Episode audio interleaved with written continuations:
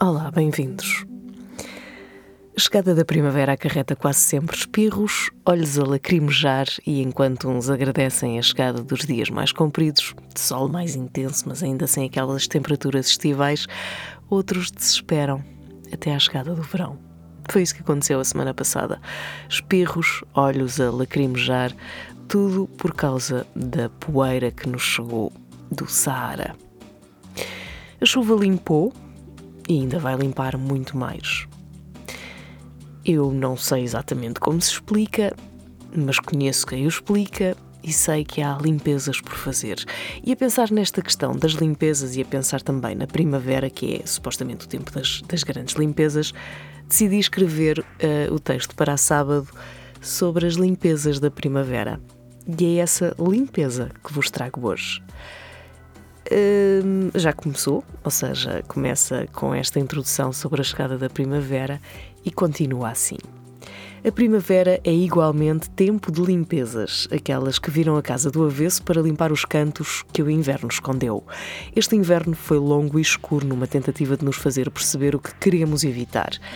E notem, o inverno de que estou a falar não é o inverno que começou em dezembro, é um inverno que começou há vários dezembros. E o que é que queremos evitar? Queremos evitar quem somos e por que somos, mas desta vez não apenas a nível individual, uma espécie de imersão pessoal que nos confronta com a nossa vulnerabilidade, mas também global, numa outra imersão coletiva mais difícil de explicar. A conversa de que o mundo mudou já não convence ninguém. A mim já não me convence. O mundo mudou, nós é que não mudamos com ele. Ou mudamos só um bocadinho, ou ainda estamos a correr atrás do prejuízo. Se a pandemia nos obrigou a regressar a casa, falhou, contudo, na obrigação de nos fazer regressar a nós mesmos. Bom, nem todos. Alguns conseguiram fazer esse processo que está em curso e que vai continuar, mas foram poucos os que realmente embarcaram numa tão necessária introspeção pessoal que nos levará a sair do buraco em que nos encontramos. E mesmo aquelas pessoas que sentem que estão muito felizes, que está tudo bem na sua vida, estão no buraco. O buraco é pessoal e coletivo, social e emocional.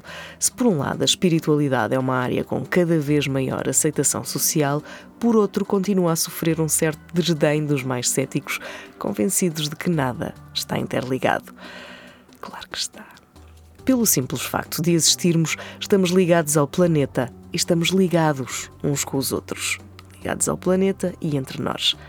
E lamento, isto é física, não é espiritualidade. Acreditar no poder da Lua e na sua regulação natural é reconhecer que as marés dependem de efeitos gravitacionais. Novamente, a física explica um fenómeno que, para além de influenciar o volume da água nos oceanos na Terra, provocando a praia-mar e também a baixa-mar, influencia também o comportamento humano. Ai, aqui é que a coisa fica esquisita.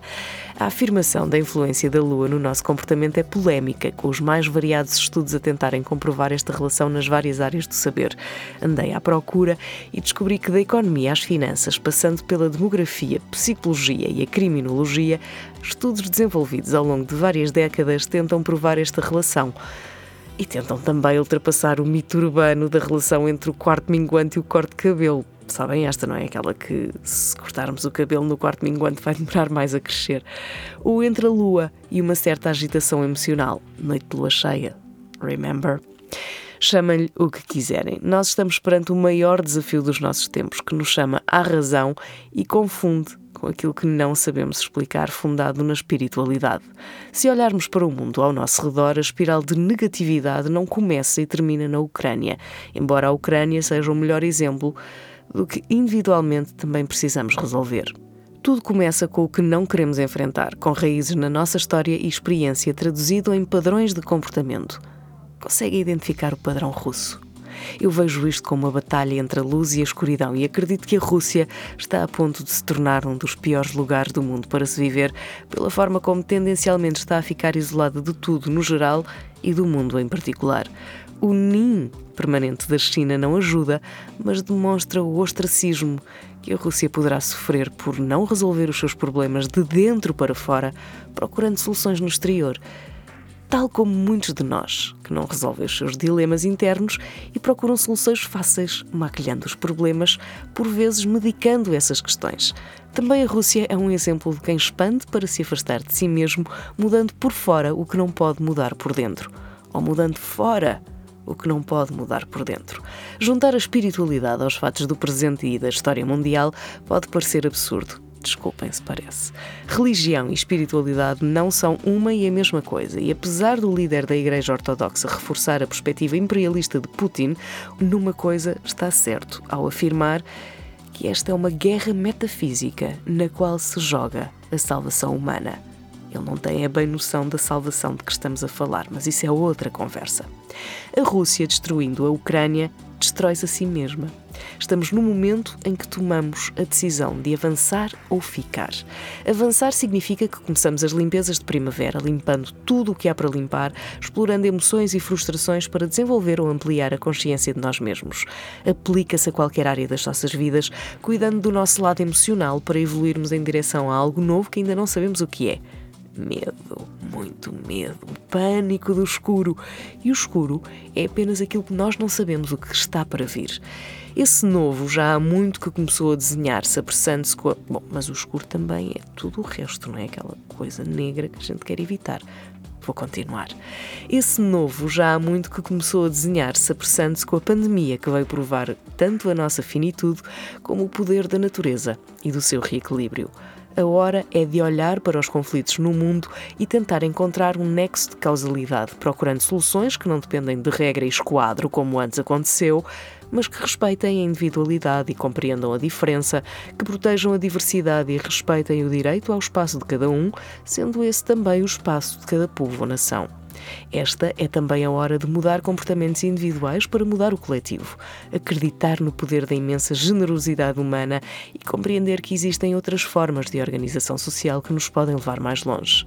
É tempo de consumir menos e de o fazer de forma mais consciente, de não esgotar coleções cápsula de marcas sofisticadas antes de chegarem às lojas, porque simplesmente queremos ter.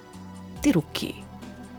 Precisamos ter noção, isso sim, canalizando os nossos esforços para algo que vá além de nós próprios, começando a olhar para dentro, procurando compreender a razão pela qual compramos tantas coisas das quais não precisamos, porque procuramos tantas formas de nos abstrairmos do nosso pensamento e porque evitamos sentir as nossas próprias emoções embrenhados no que podemos comprar e no que o dinheiro pode pagar.